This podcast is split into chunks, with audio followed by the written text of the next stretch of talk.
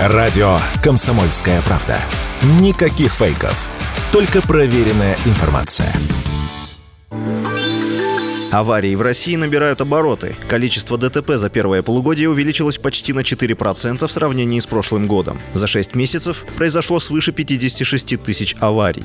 Жертвами ДТП с начала года стали около 6 тысяч человек, 71 тысяча получили травмы. При этом примечательно, что за последние годы аварийность на дорогах снижалась. Теперь же показатели начали вновь расти. Наибольший рост погибших в дорожных происшествиях отмечается в Карелии, Ингушетии и Калмыкии. Снизился этот показатель в мэрии Элка, Кабардино-Балкарии и Псковской области. На Чукотке за полгода, к счастью, нет ни одного смертельного ДТП. Причиной подавляющего числа аварий по-прежнему становится нарушение ПДД водителями. Чаще всего это случается из-за несоблюдения очередности проезда перекрестков и превышения скорости. Немало аварий произошло из-за выезда на встречную полосу. Однако, как отмечают эксперты, винить во всех бедах только водителей нельзя. Проблема ДТП в России имеет комплексный характер. Таким мнением с Радио КП поделился автоэксперт Андрей Ломанов.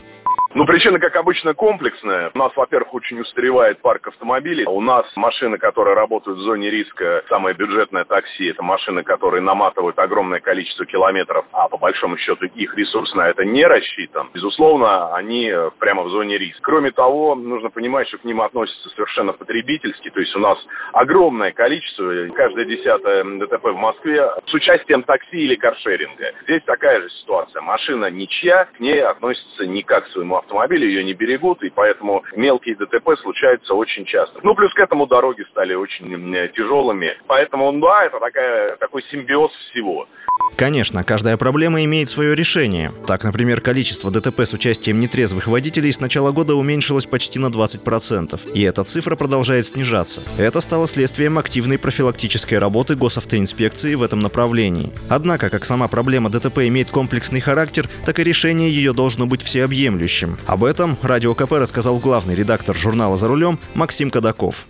Психология тоже влияет на поведение водителей. Сейчас многие люди находятся в сложной ситуации и эмоциональной, может быть, даже в том числе экономической. Кому-то больше приходится просто банально мотаться, меньше спать, больше работать. Есть э, дороги, которые у нас по некоторым направлениям вдруг оказались перегружены. С востока в огромных количествах сейчас везутся грузы. А дороги, в общем-то, федеральные наши под такую вдруг увеличение объема трафика просто не готовы к этому. Само качество дорог дорог, значительное увеличение аварий, в которых так или иначе виноваты пешеходы. Поэтому резюме это какое? Если там, условно говоря, просто поднять штраф по всем направлениям, ну это мало что даст. То есть тут нужны комплексные какие-то решения. В годовом эквиваленте в России отчетливо наблюдается тенденция к снижению количества ДТП. Так, например, в 2012 году в результате аварий пострадали 258,5 тысяч человек, в то время как в 2021 году их количество снизилось до 167,5. Хочется надеяться, что такая тенденция будет сохраняться и в будущем. А это зависит от всех участников дорожного движения. Василий Воронин, Радио «Комсомольская правда».